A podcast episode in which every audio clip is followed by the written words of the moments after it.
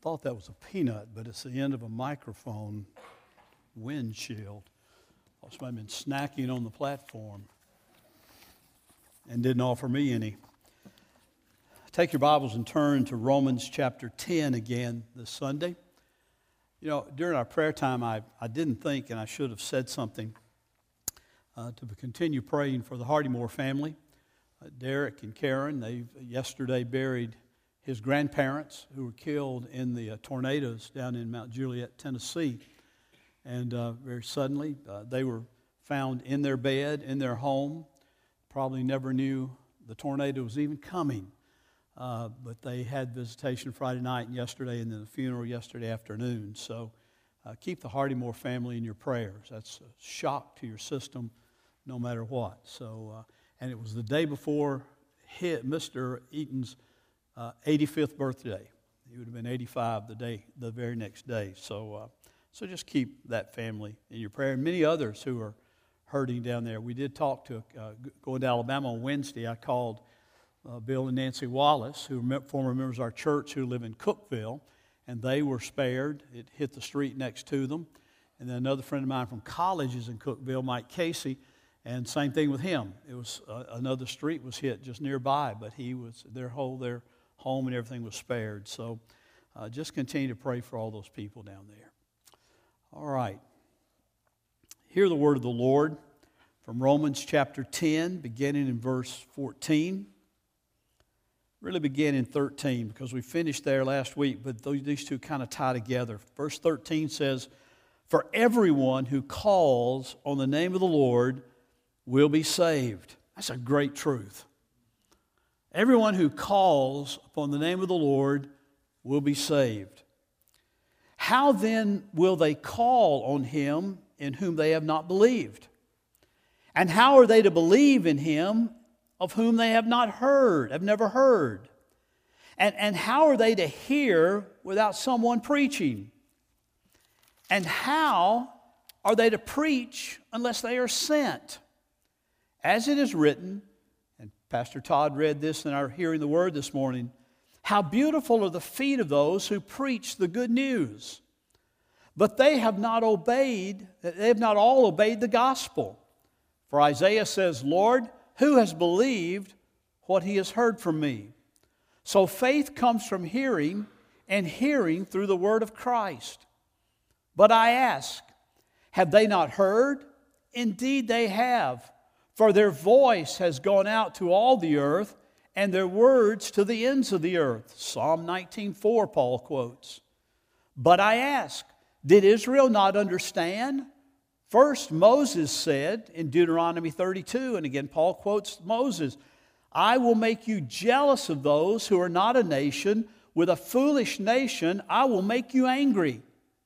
Then Isaiah is so bold as to say, I have been found by those who did not seek me. I have shown myself to those who did not ask for me. Isaiah 60, 65 1. But of Israel, he says, All day long I have held out my hands to a disobedient and a contrary people. This is the word of our Lord. The Apostle Paul, writing here, is, is carrying on with this idea of the one who, conf- who believes in his heart that God raised Jesus from the dead and confesses with his mouth that he is Lord, the one who calls out to Christ in the name of the Lord, that person will be saved. But he wants to talk about how do they get that message. And so he talks about preaching, he talks about proclamation, he talks about a messenger, or the word he uses, uh, kerusso, is literally the word for a herald or a proclaimer who sends forth this message. That's how salvation comes about in the most normal sense.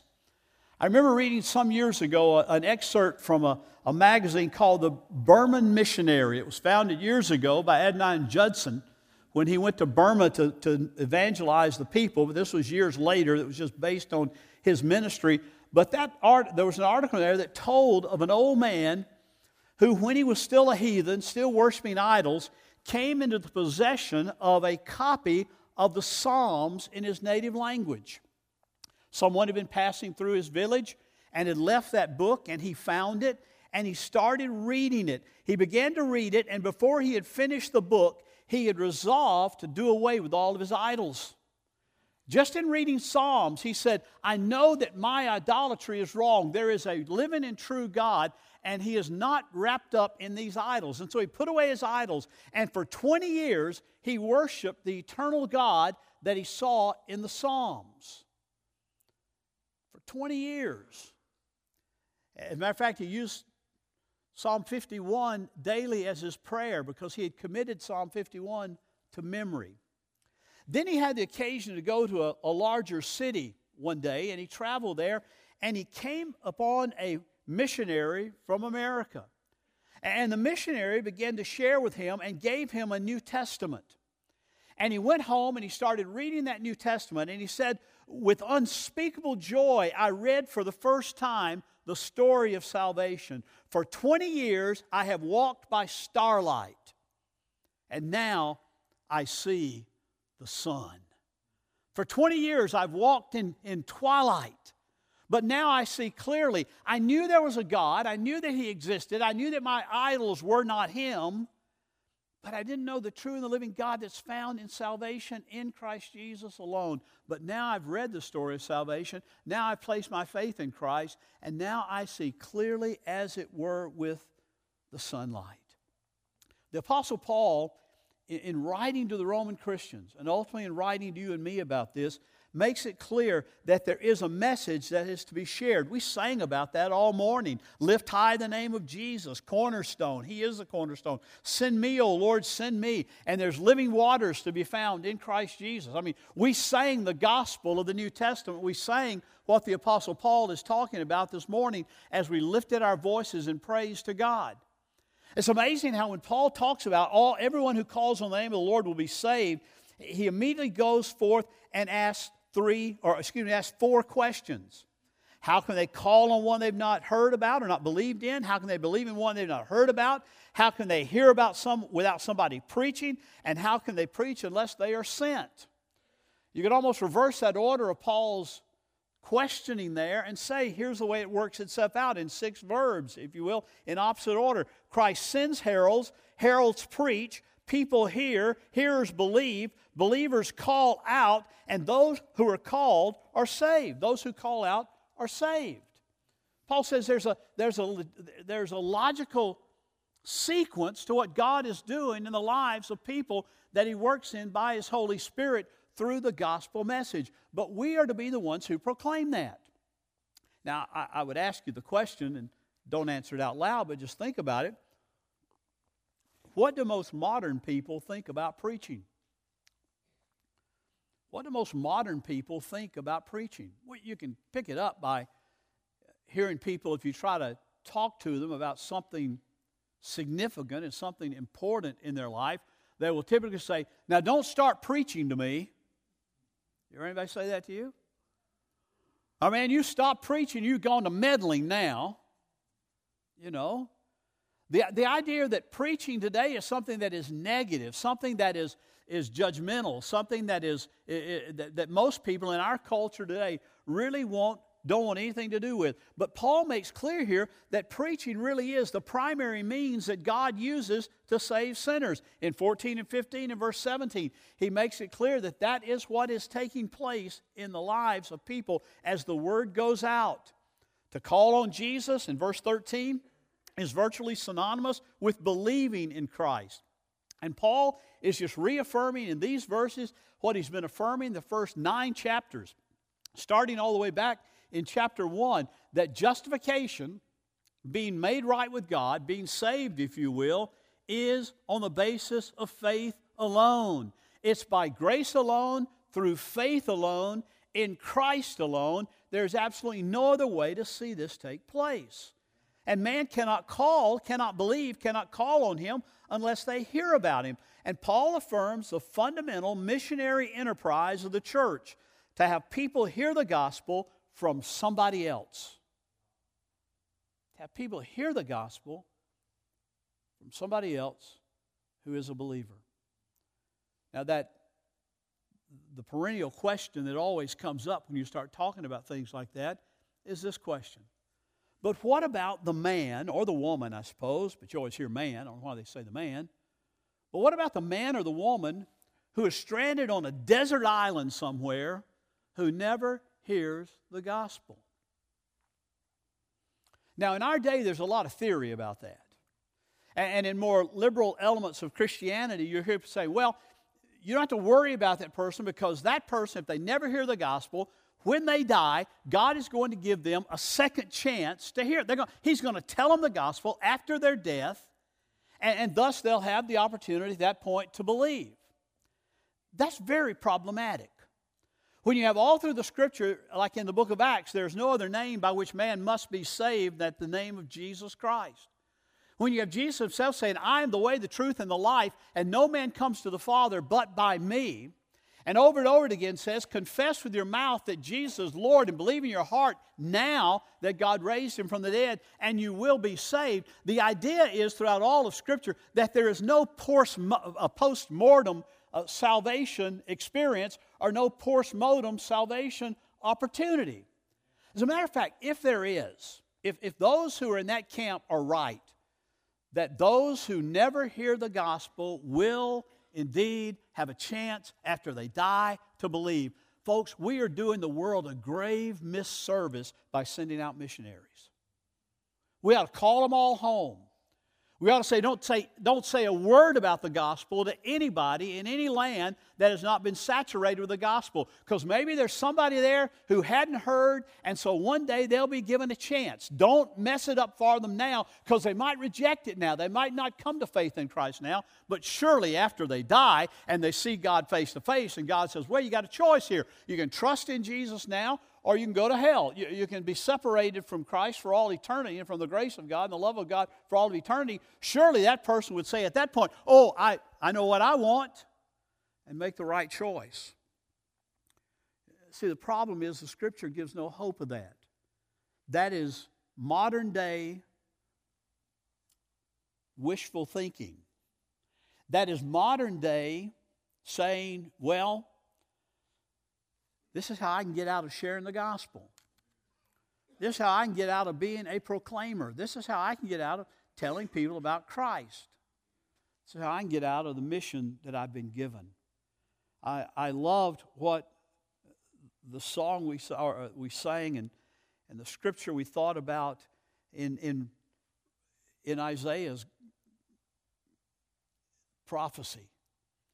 You remember that great chapter in Isaiah chapter 6 when, when Isaiah sees the vision of God high and exalted and lifted up on the throne in the temple, and, and the, the temple shakes, and the, the, there's smoke all around, and the, the, the, the train of, of God's robe, the and I think that's probably a picture of Christ on the throne, fills the temple, and everything shakes, and it's like an earthquake.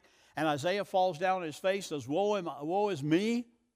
I am undone because I've seen the Lord high and lifted up, and I'm a man of unclean lips, and, and I am a and I live among a people of unclean lips. What am I going to do? I'm going to die right here in the presence of God. And the angel flies to the altar and takes off a coal and with tongues and flies over to Isaiah and touches his lips.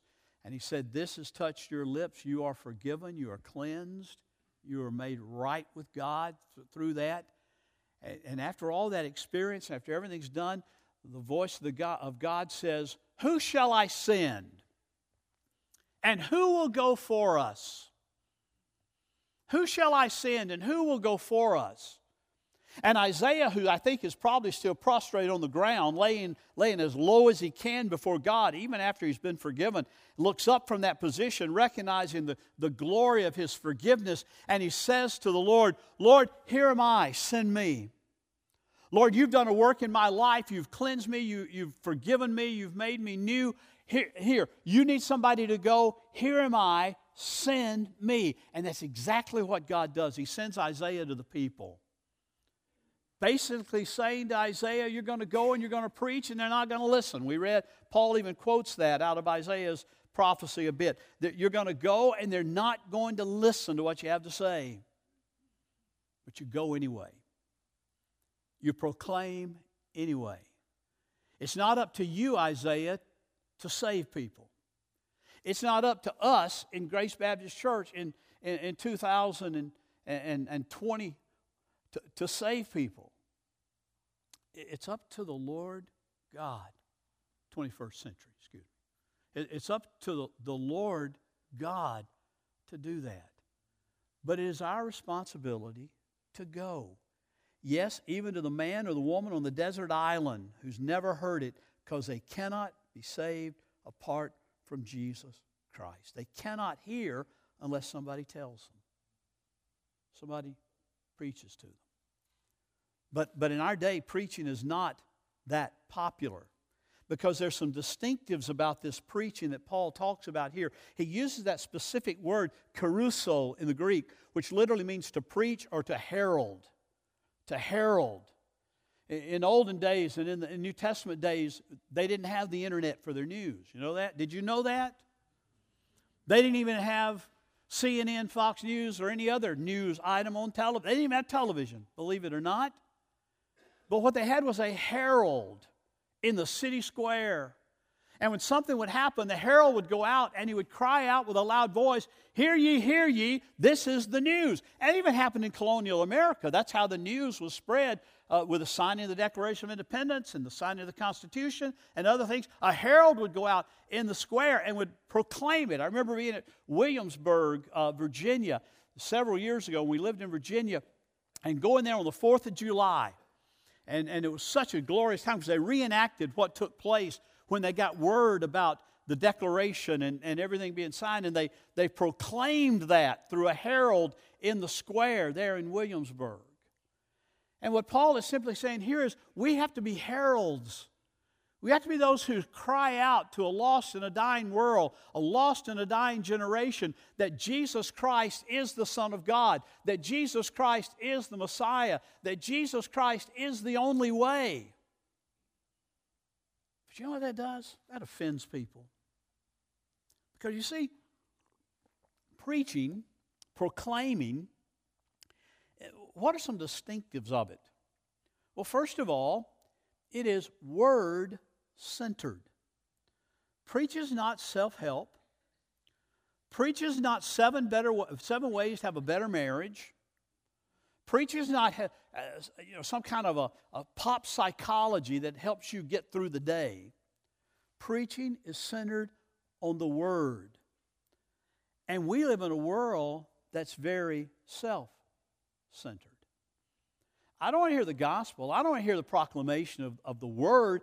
I just want to hear what will help me, what will make me feel better, what will help me have a little more strength to face whatever's coming my way today. Well, I think the Word will give you that, but not necessarily in the way the world is looking for it. It's word centered. Preaching is word centered. We tend to be self centered. Preaching is authoritative. Thus says the Lord. You remember the old saying? I, I mentioned this before. You, know, uh, you see bumper stickers that say, God said, God said it, I believe it, and that settles it. Well, there's one phrase in there that's absolutely superfluous, one phrase in there that's absolutely irrelevant. If God said it, that settles it, whether you believe it or not. It, it's what God has said. And preaching is to be authoritative. What is the Lord saying? But yet we live in a day, in a world that is very anti authority. Watch Watch the political campaigns. There's this anti authoritarianism that runs through everything. We want no one telling us how we're to live or how, what we're to do. We want no one telling us what we do with our lives as we perceive them and as we claim them to be. But the Word does speak to that very authoritatively. Preaching is, as I've said, proclamation or heralding in a world that really prefers dialogue. Let's don't, don't preach to me, dialogue with me. Let's just discuss this. You have a lot of Bible studies today that are based on dialogue. They may read a passage of Scripture and then they say things like, Well, what does this mean to you? Folks, I don't want to know what it means to you. I don't really care what it means to you. I want to know what it means. I want to know what God is saying. Not some kind of subjective idea that I've worked up and I say, well, this is, this is, how, I, this is how it makes me feel, and so this is what I, I feel like it's saying. What is it saying? Tonight in my class, you're in my class, you can hear a lot about that. Because Spurgeon teaches in a sermon, he taught how to read the Bible. And we're going to talk about how to read the Bible tonight. And the very first thing is you read it as though it's coming from the very voice of God. You know why we read it that way? Because it is. It really is. Fourthly, preaching is corporate. It's corporate. It involves a group, it involves a body. Now, the body may be just two or three people. But we live in a, in a culture, in a world that prefers individualism. I just want to, I want to be right with God and I want to mind my own business. I want to do my own thing. I don't want to be talking to anybody else about it. But Paul says if that's the case, then you've probably not had an Isaiah like experience. Because once you've had an Isaiah like experience, and I don't mean a physical vision of God. I don't mean a, a, going into a temple or into a church and seeing this vision of God. But I'm talking about the, the key point of Isaiah's experience there was that he was forgiven, he was cleansed. And Isaiah seems to indicate, and Paul seems to indicate, that when that takes place in a person's life, then there is something that can't keep them from telling other people about it. He asks those four questions How can they hear? How can they believe? And then he goes to the Old Testament and he builds his case. He says, First of all, I want you to know they can't say we've not heard anything about God. I think about that guy in Burma who had, who had just found the Psalms. He didn't know about Jesus, although the Psalms certainly were pointing him toward Jesus to the point that when he got a New Testament and read it, he saw the light. It beamed upon him by the Holy Spirit's grace, and he saw that Jesus was the only Savior. But the, the, the, Psalms gave him enough light to know that there's something else out there that's more important than his idols and than his paganism. Uh, the psalmist that Paul quotes here in, in verse 18 says, their voice is going out to all the earth and their words to the ends of the world. He's talking about general revelation there. He's talking about no one has an excuse to just say, Well, God, you didn't tell me you were there. He said he is exposing himself in all of creation, in all of the universe, and everything there is. No one can say, I, I don't have an idea that there's a God there because he is showing himself to be there. He quotes Isaiah 52 7. How beautiful those are the feet of those who preach the good news. Now, there's an implicit understanding of the good news here that Paul has been dealing with. And the good news is simply this man was created in a perfect state. He was, he was created to have perfect fellowship with God, and yet, because of our, our parents, Adam and Eve, man fell from that state, woman fell from that state. And so we live in a fallen world now. And, and we are suffering because of the sin that our first parents committed and has been passed on down through posterity, known as original sin, if you will. And, and, and we are born sinners. And we sin because we're sinners.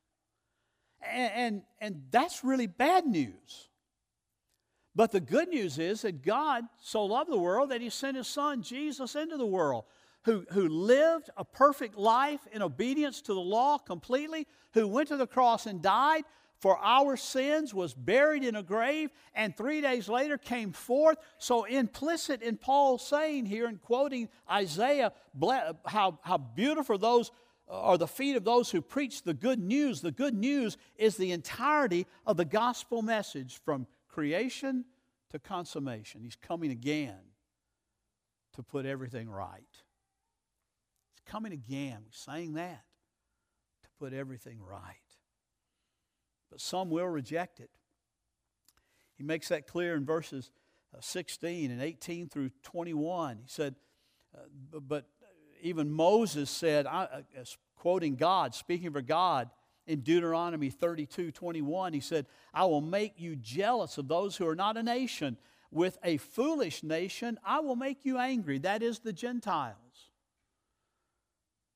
Paul said it's been the purpose of God all along to save peoples from every corner of the earth.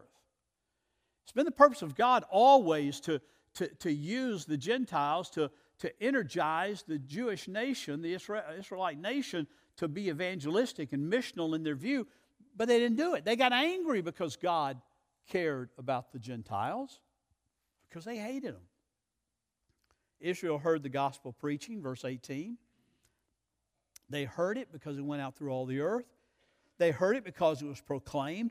Thus, Israel, who Paul is concerning himself with in these chapters primarily, Israel can't say, Well, I didn't know. I never heard the message. They heard it from the day of Pentecost on clearly as the apostles proclaimed it and as they refused to believe. They even understood it according to Moses. They, they understood that God was doing something to make them jealous. God was doing something to, to cause them to, to rethink who they are in Him, and they never did it. At least many of them never did that. Israel still rejected the gospel preaching, 20 through 21. And, and so Isaiah said God is calling for himself a people who didn't seek him. He, he's showing himself to those who did not ask for him, those who had no way to know because they didn't have the law and they didn't have the prophets, they didn't have the tabernacle, and they didn't have the temple. But God is calling a people to himself. God is calling a people out of Israel. God is calling a people from among the Gentiles. God is calling a people from every tongue, tribe, nation on the face of the earth, according to Revelation. That, that at, at some point, somebody or some people from, from every one of those tribes and tongues and nations will, will come to faith in Christ. Jesus even said, I, have got a people who are not of this tribe, talking about the tribe of Israel. I've got a people who are not of this tribe, and they will come to me when they hear the gospel. So Paul says, here's the mission of the church it's to be preached with truth and authority and conviction from the pulpits by those who have been called and set apart to the office of pastor teacher, by those who have been, as we talk about it, ordained to the gospel ministry. But it's not just us. It's a calling that goes to every believer. It's a calling that goes to every person who has had their lips touched by the coals from the altar, as it were, touched by the Spirit of God, forgiven by the Spirit of God. It's the call of every one of us to speak the truth of the gospel wherever we are. Not to be ashamed of that, not to shy away from that, but to speak the truth of the living God. That is so important. So, key to this, what Paul is saying here, is that hearing and understanding the gospel message doesn't always mean somebody will believe it, because Jews heard it, many Gentiles heard it. They even understood it to some degree. What the preachers, the proclaimers were saying. But when the Holy Spirit works, as it were, with the tongues from the altar in Isaiah's vision and touches his lips, and, and when the Holy Spirit works and touches your life and brings forgiveness and righteousness, it means we call out to him Lord, have mercy on me, a sinner. Lord, I, I, I confess that you are Lord. Jesus is Lord. And I believe in my heart, at the, at the most innermost part of my being, I believe that God raised you from the dead as an approval, as a, as a stamp of approval on everything you've said and everything you've done. I believe that you once were dead in the grave, dead. Not swooning, not acting, not pretending, dead. And three days later, God raised you from that dead. And because of that resurrection, we can know resurrection life in the present and eternal resurrection on that day when He comes again. But just because the preaching is preached, and even with clear understanding, it, it, doesn't mean there's anything wrong with the preaching if the message is the message of Scripture. The problem isn't with the delivery system. It's not that we, we need to forego preaching and somehow make it a lot more entertainment centered. You know, we can draw a lot more people in if we, if we sing other things lights and mirrors and smoke and, you know, just really jazz it up. Problem's not in the delivery system, folks. The problem's in the recipient and their need to trust in Christ alone. I love Beth played for the offertory. That was an oldie but a goodie. People need the Lord. I, I was glad that at the end, I was sitting there thinking, when did I first hear that song? Published in 1983. Many of you were not even born in 1983. And yet that was, that was, that was high contemporary music in 1983. And I remember singing at Indian Creek Baptist Church and thinking, wow, what a great truth. People need the Lord. When are we going to realize? He's talking to the church. When are we going to realize that people need the Lord? They don't need to up their morality. They don't need to up their religiosity. They don't need to up their church attendance. All of those may go hand in hand. But their real need is the Lord. Their real need is to hear the gospel. And there's somebody in your life, there's somebody in your life that may only hear the gospel if you share it with them. I, don't know who that is. And, and I'm just saying, God has planned to do it that way. God would have done a lot better, I think, had he decided to let the rocks cry out. Because we flub it a lot of times.